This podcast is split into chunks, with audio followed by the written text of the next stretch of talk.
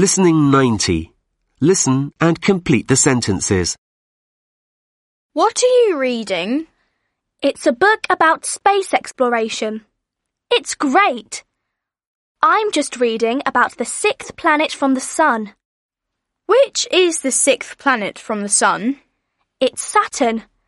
A lot of scientists are interested in Saturn. I'm reading about one historical scientist now, Who? Galileo.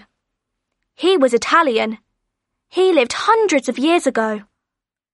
How did he look at the planets? He used a telescope. In fact, Galileo invented a telescope. Wow. What are those pictures? Their spacecraft. Look, this one was the first to visit Saturn. It's called Pioneer. Pioneer. That's a good name for a spacecraft. Yes, other spacecraft are famous too.